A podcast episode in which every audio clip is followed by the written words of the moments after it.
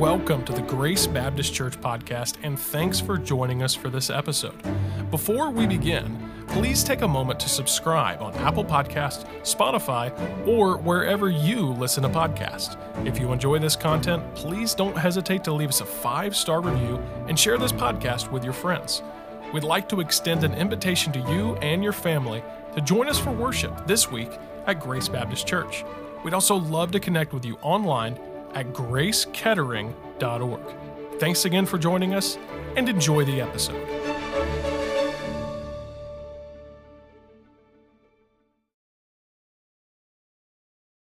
Well, let's turn to uh, Acts chapter number four tonight. And uh, you do not have a handout on purpose.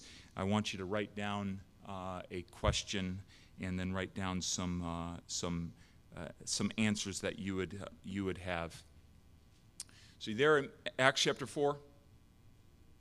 Before we read anything, I want to ask you this question, and I, would like for you to write, write down something of an answer, okay?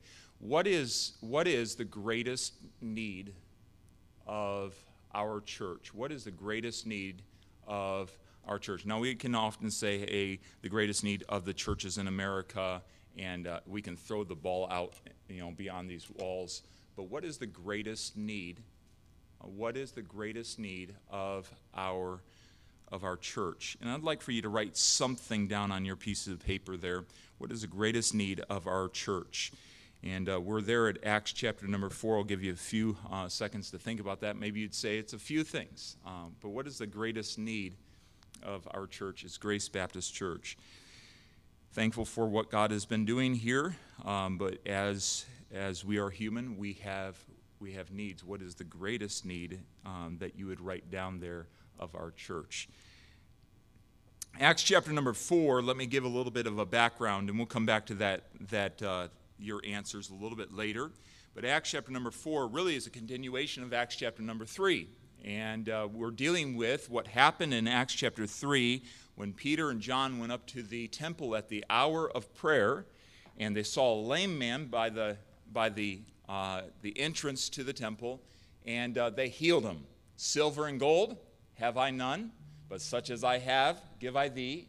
In the name of Jesus, rise up and walk. And what did he do? He rose up and he walked from that very moment. I love how the Lord deals with healing. It's very picturesque of salvation in that he gives immediate healing. And that man, from that very moment, rose up and he walked. And he went walking and leaping, as the song goes, praising God. Well, everyone's wondering what in the world's going on, and you'd think everyone would be really happy. Most people watched uh, and looked at it and they glorified God. God, again, through that miracle, like we talked about on Sunday morning, got the glory. Not Peter, not John. Uh, in fact, Peter and John got something else, but they did not get the glory.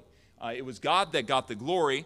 And then I want you to look at chapter 4. And as they spake unto the people, the priest and the captain of the temple and the Sadducees came upon them. So this is a four alarm religious fire, is what it is. I mean, everyone is there. I mean, all the agencies, uh, uh, you know, the big dogs in religion are there. The priest uh, and, the, and the captain of the temple, the Sadducees, they're all there. Why? Verse 2 being grieved that they taught the people and preached through Jesus the resurrection from the dead. And they laid hands on them. That wasn't nicely. They didn't tap them on the shoulder. They laid hands on them. They seized them and put them in hold in prison unto the next day, for it was now eventide. Howbeit, many of them which heard the word believed.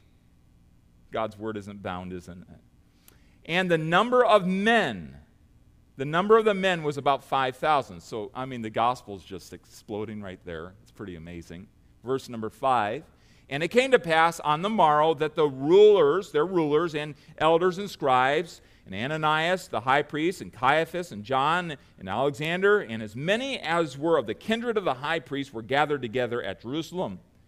And when they had set them in the midst, they asked, By what power or by what name have ye done this? Then Peter, filled with the Holy Ghost, said unto them, Ye rulers of the people, and elders of Israel, if we this day be examined of a good or of the good deed to the impotent man, by what means he is made whole, be it known unto you all and to all the people of Israel that by the name of Jesus Christ of Nazareth, whom ye crucified, whom God raised from the dead, even by him doth this man stand here before you whole. This is the stone which the, uh, was set at naught of you builders, which is become the head of the corner. Neither is there salvation in any other, for there is none other name under heaven given among men whereby ye must be saved. Pretty good start to the gospel message right there, right? I mean, you talk about the boldness with which Peter is now able to just declare the gospel, and he goes on declaring the gospel. So he speaks and he speaks and he speaks. And they're saying, Nope, we don't want you to be speaking at all. And so, looking down at verse number 18, and they called on them and commanded them not to speak at all or, no, all, nor teach in the name of Jesus. But Peter and John answered and said unto them, Whether it be right in the sight of God to hearken unto you more than unto God, judge ye. For we cannot but speak the things which we have, what is it? Seen and heard. They were witnesses. They were witnesses of these things. Verse 24, or verse, uh, verse number uh, 21. And so when they had further threatened them, they let them go, finding uh, nothing how they might punish them. There was no legal ground for this because of the people. For all men, what? Glorified God for that which was done. For the man was a, uh, above 40 years old, on whom the, this miracle of healing was shown. And being let go, they went to their own company and reported, uh, reported all the chief priests and elders had sent unto them. And when they heard that, they lifted up their voice to God with one accord and said, and We'll stop there. What is the greatest need of our church? Let's ask God to help us tonight. We're going uh, we're to study this on this passage for a few moments, and we're going to get into prayer. Father, would you guide us? We sure do need you. And I thank you that you are our Creator, and Lord, that you are our Father, that tonight, by faith uh, in Jesus Christ, we can call you Abba, Father. Uh, we can come to you at any time. Uh, your door is never closed. You never tell us to go away. Uh, you always invite us into your throne room and you welcome our request, big or small. Uh, Lord, heavy or light, you welcome the conversation, and I thank you for that. Lord, I ask for your help in this, in this day. Here we are in the middle of the week. Lord, we no doubt have faced pressures uh, today and this week that we don't have answers to. Um, situations, decisions we don't have answers to. Lord, I am reminded of the Old Testament. We need, we need help, like Joshua when he was going about Jericho and leading the people. We need help, like Daniel in the lion's den. Lord, we need help in this day, like Shadrach, Meshach, and Abednego, when they were told to bow down before the gods of the culture, before the God of government. Lord, we need help. Lord, we ask that you would help us with your word tonight, that you would strengthen us with might in the inner man, and that it would have been good to be together in this assembly um, because of what your word has done in our hearts. And so we love you tonight, and thank you for the help that you'll, you'll give to us this evening. In Jesus' name, amen. What's the greatest need of our church? I hope that you wrote down some things. And we'll come back to that after a bit. But God has provided for us here in, in chapter 4 really a narrative not just a, a story, certainly not a fairy tale. It's a narrative that the Holy Spirit wanted us to have. He wanted us to be able to read of this account, read of Peter's boldness, and he wanted us to be able to observe through the written word the, the actions of the early church. And so we have tonight, in, in part by reading, and as we look back at the actions of the early church in this moment, it wasn't, it wasn't all high fives and, and uh, happy go lucky. Uh, it, it, wasn't all easy street for the early church. We see that. It should have been a time where everyone was just rejoicing that this man, who is 40 years old and has been lame for a good while, uh, now doesn't have to beg anymore. He can, get it, he can uh, grab a job and he can provide for himself, he can carry himself about. But no, not everyone was happy. Uh, certainly, not everyone was happy as we saw at the, um, the entrance of this, of this chapter that Jesus Christ was being uh, credited for this and that his name was being preached and that salvation was being preached through his name. And so this was an easy street for the early church. And what is it that we can discover from the early church's operation and response in this situation? What can we discover? And, and what can we learn about our greatest need as a church in 2022? We're, we're 2,000 some years you know, distance from this, this church that was meeting at Jerusalem, that was growing by leaps and bounds. But what can we learn about our greatest need? Let's notice first that they were threatened. They were threatened.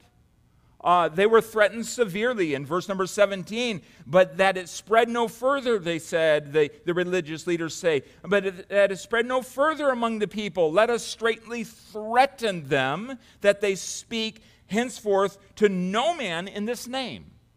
We don't want the name of Jesus around. We don't want him spoken about. We don't want him prayed about. And they threaten him. The word threaten is to utter intentions, promises of injury and punishment. So they were threatening him. We are going to do you bodily harm if you speak in the name of Jesus. It seems so innocent to say Jesus' name, but not to a person that hates his name not to a world religion that, that, that is despises him and despises everything that he stands for. And so they say, We're going to threaten him, verse 18. And, and they called them and they, they, they got them together and they commanded them, they urged them, they, they, they adjured them that they would speak no more in the name of the Lord Jesus. Verse 21 when they had further threatened them, they just continued on with these, these uh, threatenings of punishment and bodily injury. They let them go. Well, they couldn't, they didn't have any basis for the law, and they were up against a public uh, popularity, you know, a, uh, you know, their, their public image was going to be tarnished. It was a PR situation, and so they had to let them go. They were between a rock and a hard place. They didn't have any uh, legality on it, and they, they had the public that was against them because the public was glorifying God. All the men, the Bible says there, for all men glorified God for that which was done. I mean, God is winning big here. And these religious leaders are not happy. They're threatening you can't preach in his name. Uh, it's not just that you can't, we command you to stop preaching in his name. We do not want to hear it. We do not want you to, um, to pray in his name. And I, I find that that threat is becoming more and more a reality in our day. And it is, it is within families, right? It is within, it is within our public sphere uh, every time I stand up publicly and pray in Jesus' name, I wonder what's going to happen as the backlash. Like, not that I fear the bodily injury, but I wonder about the legalities. And that's a pretty amazing thing for us to be facing here in America. Brother Cliff was sharing with me, and the reason I just mentioned that a moment ago, I didn't have this uh, on my mind to say until uh, he disagreed with me. But he, he, was, he was called by his family, going to a family function and saying, you, If you come, do not speak about Jesus. That's real. And it's not just his family, but it's, it's, it, it, happens in families and in our culture. Why? They despise the name of Jesus. It brings conviction when someone is resisting Jesus, it brings conviction. I was just thinking about uh, what this month is. Uh, it's kind of interesting. Um, they call it Pride Month, right? Which God hates pride in and of itself. But I, I, I was looking and I did, uh, I, I, did a little bit of uh, looking as to what you know Christians are doing during this month, and you know there's a whole lot of virtue signaling that goes on. We should love everyone, and we should, right? And everyone can be saved, right? Right? Everyone, every sinner needs to be saved. No matter the sin, every sinner needs to be saved. But I, I, I see this article: why and how Christians should uh, celebrate Pride. Okay? Number one, we shouldn't because God hates pride. Uh, pride, pride is one of the, the seven things that God hates according to the book of Proverbs, right?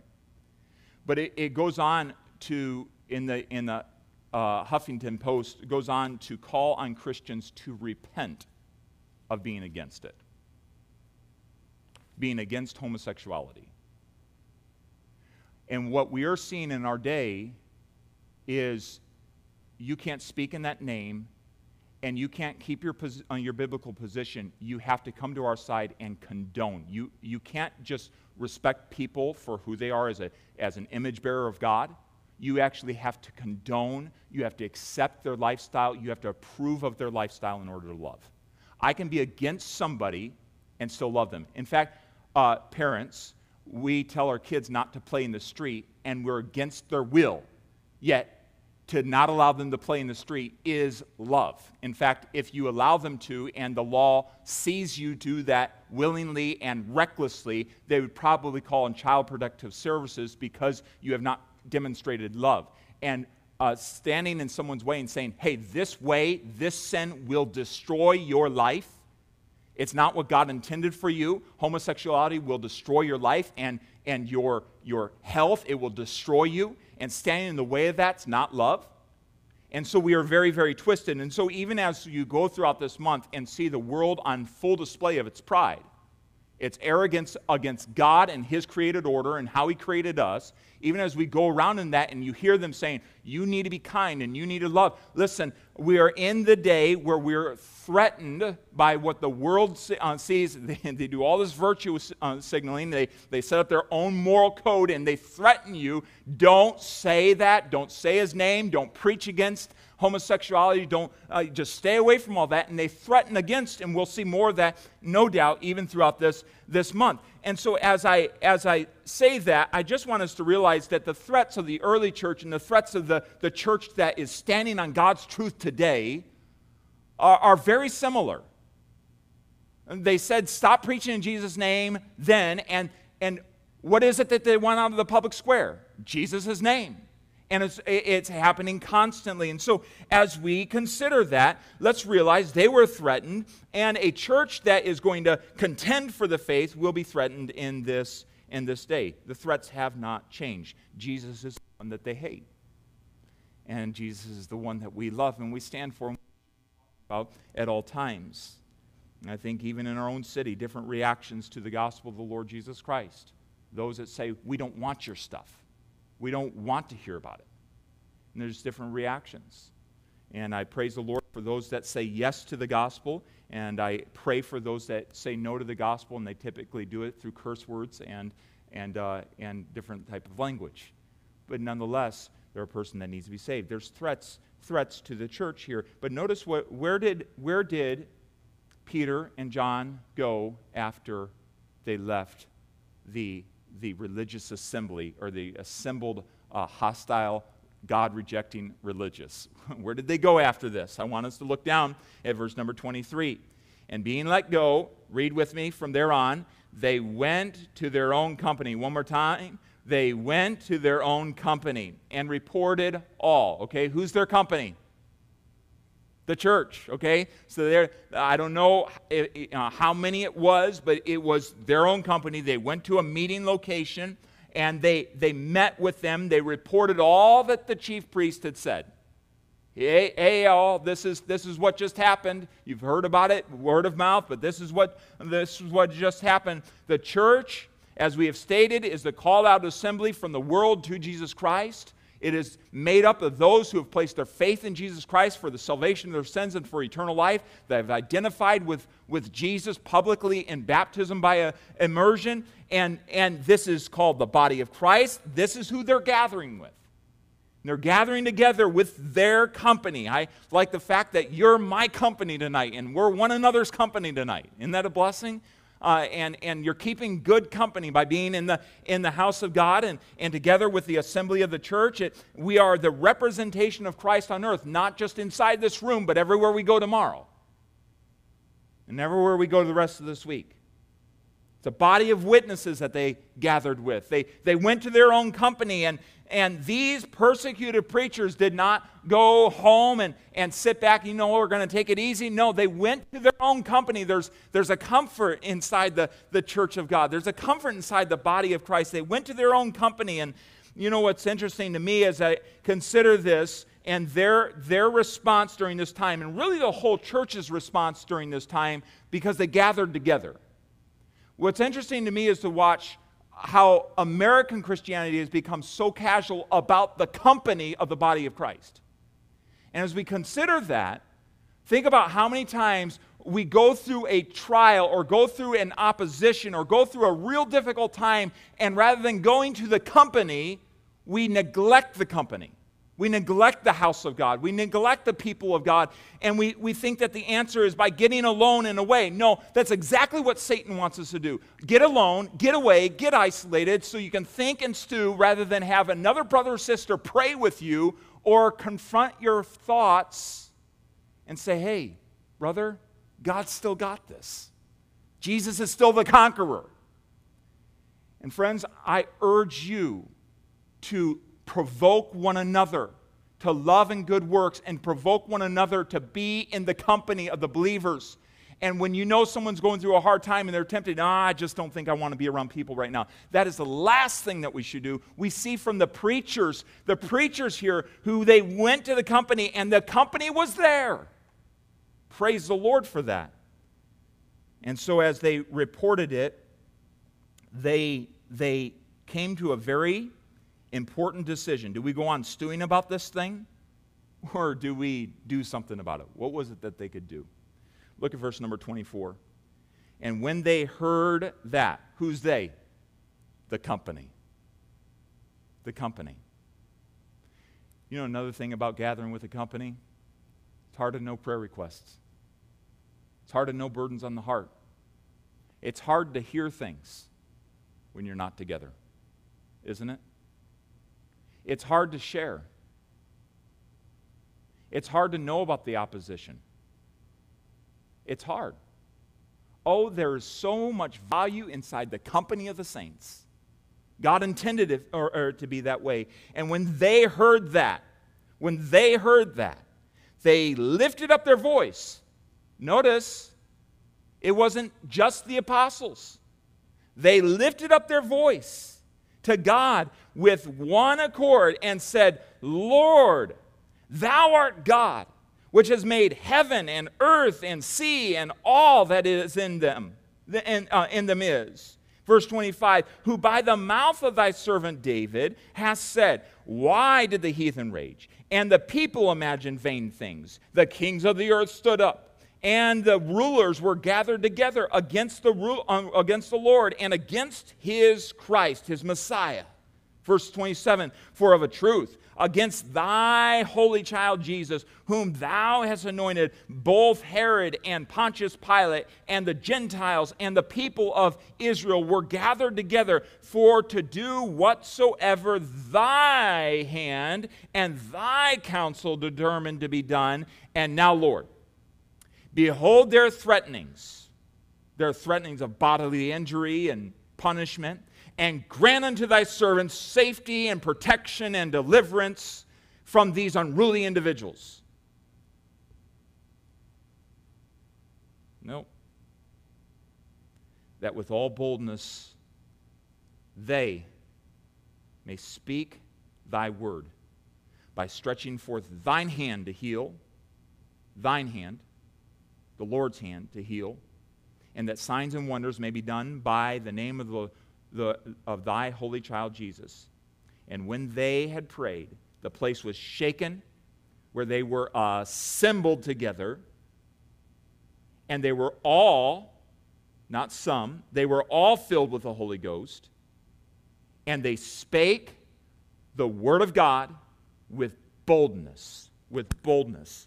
So, what happened here? They were threatened, they assembled, and then they prayed. They prayed. The church prayed. What did they pray? Verse 24 they exalted God as the creator, they worshiped him. Hallowed be thy name. They exalted God's word in verse number 25 and 26. Did you notice they literally prayed scripture? One of the things Brother Gordon Dixon has been an encouragement to me about, we started a, a Tuesday morning, 8 o'clock to 9 o'clock Zoom prayer meeting for pastors across the state. And uh, one of the things that has become a part of that, that prayer time is, is this that we just pray scriptures. We pray scripture. And he, he's taught in that, and that's been an encouragement to, be, to me. Sometimes we don't know what to pray, but you know what they prayed? They prayed scripture. They took God's word and used it to fuel their prayer. Do you ever do you ever start praying and it's like rabbit, squirrel. cell phone ding, coffee pots left on. Man, I'm hungry. You know what I'm talking about? You know, and it seems like you get down to praying and, and it's just like it's instantaneous. Your mind just just winds up quick. Scripture can really help us to, to work through that. Taking the word and praying Scripture. Reading down through it to God and saying, Lord, that right there, uh, you're the creator. In the beginning, God created the heavens and the earth. Father, I thank you that you are my creator. That life isn't about me, it's about you. And I'm not the one that created you, you created me, and so it's all about you. And, and, and, and praying it back to God. Notice in verses 27 through 28, they related and recalled illustrations of God's sovereignty, specifically in the life of the Lord Jesus. And so they said everything led up to, they had an understanding of Scripture, everything uh, from David and, and forward, it, it led up to the Messiah coming. And when the Messiah came, all these political leaders stood against him. And yet it was what happened, what was determined by you that actually was allowed to happen. In verse number uh, verse number 28 look at it. For to do whatsoever thy hand and thy counsel determined before to be done. Nothing happened to jesus but what god had already planned before the foundations of the world. And how god's sovereignty and god and man's free will all work together. Men have tried to work those together for centuries and you know what? One day when we all get to heaven, what a day of rejoicing it's going to be when God sets us all down and teaches us how those two parallel tracks merge. And I'm okay with them being two parallel tracks until I sit down at his feet. But they, they rejoiced in God's sovereignty. We ought to too. God is in control. And though sometimes it might not feel like it, God is in control, and they prayed that back to God. And verse number 29 and 30, they requested not deliverance, not protection, they requested boldness. Boldness, so that they might speak the word with confidence and power. They requested this from the Lord. We need this from you. In this very hour, we need this from you. So, in a, a day where the church was threatened and where they were the preachers were threatened with bodily harm and no doubt the people as well that would stand in the same in the same way like a stephen uh, they prayed for boldness. Now what was the answer? Verse number 31 and when they had prayed the place was shaken where they were assembled and they were all filled with the holy ghost and they spake the word of god with boldness. God answered their prayer. They prayed for boldness and they received boldness as they were filled with the Holy Spirit. Verse 31, the answer was the, the influence or the, the control of the Holy Spirit, or the intoxication, if you will, uh, taking from Ephesians 5 and verse 18, of the Holy Spirit of God. So now all these believers, not just the preachers, but all those that were there, were filled under the influence of the Holy Spirit of God. What an amazing thing. What an amazing place to be, where all the believers together were, were listening to the same voice. Hmm. And that's our privilege as well. They preached the word with boldness. And this is also very interesting. Verse number 32 and forward to the end. And the multitude of them that believed were of one heart and of one soul. What do we have? Unity. Neither said any of them that on um, that aught of the things which he possessed was his own, but they uh, they had all things common, and with great power gave the, the apostles witness of the resurrection of the Lord Jesus. And great grace, notice great grace, grace, uh, great enablement was upon them all. Neither was there any uh, among them that lacked. For as many as were possessors of lands or houses sold them and brought the prices of, of the things that were sold and laid them down at the apostles' feet, and dis- uh, distribution was made unto every man according to uh, according as he uh, had need. And uh, Joseph, who by the apostles was surnamed Barnabas, which was uh, is being interpreted the son of consolation or encouragement, a Levite, and having uh, of the country of Cyprus, having land, sold it and brought the money and laid it at the apostles' feet. So here's something that's very interesting: as they received the filling of the Holy Spirit of God, which let me just recount We're indwelt by the Holy Spirit at salvation. That's a permanent indwelling. Praise the Lord. We're indwelt by Him. He never leaves us or forsakes us. The indwelling of the Holy Spirit happens at salvation. But the filling of the uh, Holy Spirit is something that we, uh, we can experience and should experience on a daily basis as we say no to self and yes to, uh, yes to Him yes to God. I submit myself to you. I need your filling. And then as simply as Ephesians 5:18 says, it is the influence of the Holy Spirit. It's the promptings of the Holy Spirit. As one man said, obey every prompting of the Holy Spirit of God. And so we receive that filling every single day. It is fresh power. And it's not that we get more of the Holy Spirit, it's just that we that we experience all of his power in our life. And we need that every single day. Your home needs that, my home needs that, our our workplace needs that. Everywhere we go, our world needs Holy Spirit empowered believers. And uh, depending on, on your perspective on that, do not let those that overemphasize and uh, maybe misteach the doctrine of the Holy Spirit rob you of the blessed ministry of the Holy Spirit of God. He is the third um, member of the, of the Trinity, and his ministry is essential to victory and power and being effective for God. And so, uh, as you have the filling of the Holy Spirit, I want us to notice that the unity and love of the brethren and the, the preaching of the gospel almost go back and forth without, without transition, without a seam. Did you notice that in verse number 32? It talks about how they loved one another. They had one heart, one soul. They were sharing their possessions with each other who had need. By the, there's a lot of a lot of boycotting that, that happened in that type of persecution in that city. Well, you're one of those of the way, following Jesus Christ. We're not shopping for chairs over there anymore. And so there's a lot of that going on. And so there was a great need among the believers there in, uh, in, in Jerusalem. And so they, they are sharing with one another, they're caring for one another. And then, verse 33 in great power, the apostles preached, they preached the word of God. So it's just going back and forth between the way they're treating each other and the way they're communicating to the world. It just seamlessly worked. And by the way, when we're filled with the Holy Spirit of God, it seamlessly works. We can do what God left us here to do, and we can care for one another, and it all happens. The ministry and the life of the church goes on. And so it's pretty amazing how that, that worked in their lives. By this shall all men know that you are my disciples if you have love one to another. No one could look on in the church in that, in that day and, and think, boy, that's, that's a strange group that I don't want to be a part of. Uh, this was a, a group that loved one another and, and were willing to even give up their houses for one another. That's pretty amazing.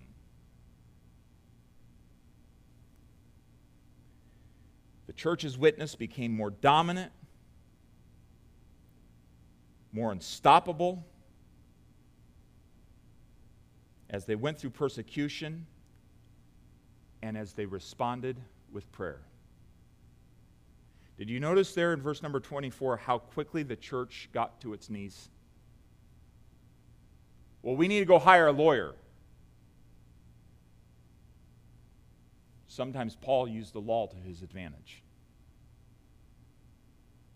In this situation, they didn't go hire a lawyer or, or, or, or seek other ways to overcome the threats. They got to prayer. And what did God give them?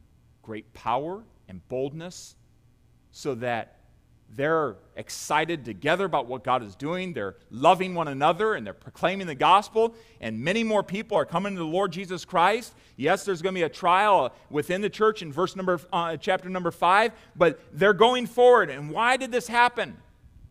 Because of prayer. I want us to remember the quote that I've mentioned earlier on in this year. E.M. Bounds said it very well and, and, and really couldn't be resta- uh, restated another way. What the church needs today is not more machinery or better or new organizations or more and, and, and novel me- methods, but men whom the Holy Ghost can use. Men of prayer, men mighty in prayer. The Holy Ghost does not uh, flow through methods, but through men. He does not come on machinery, but on men. He does not anoint plans, but men, men of prayer. E.M. Bounds was a man that understood the, the need of prayer. And I, I submit to you tonight, I don't know what you wrote down in your papers, uh, and they, they could be needs, but I submit to you that the greatest need of our church is not just a message on prayer and messages and series on prayer but it is actually praying. And what's amazing to me is how many times we, we will neglect it. It is, it is, oh, it's just a prayer meeting. If I advertised Wednesday night is only a prayer meeting, I could, I could bring down the numbers more. Because believers do not value prayer. We'll excuse ourselves from prayer, but we don't value prayer. There's enough in this room tonight to pray and seek God and get the power and the boldness that we need to reach this city and to love one another. We need prayer. Next Wednesday night, I've asked Brother Tom to lead a night of prayer, just a night of prayer. So as you gather together, expect next Wednesday night just to be a time focused on prayer. Yes, for the upcoming outreach of Adventure Camp, but just a night of prayer.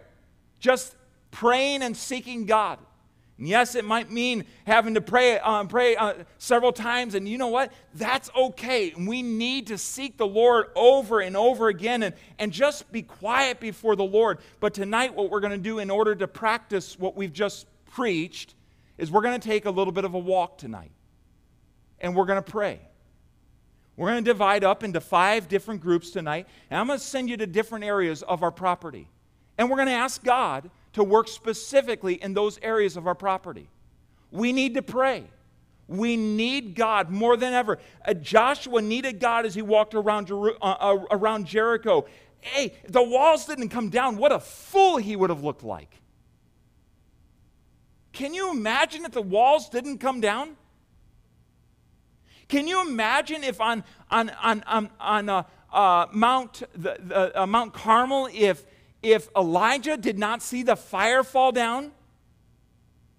Well, as long as the fire didn't fall on the false prophets, as long as it didn't fall there, Elijah would have been good. No, Elijah would have lost if the fire didn't fall.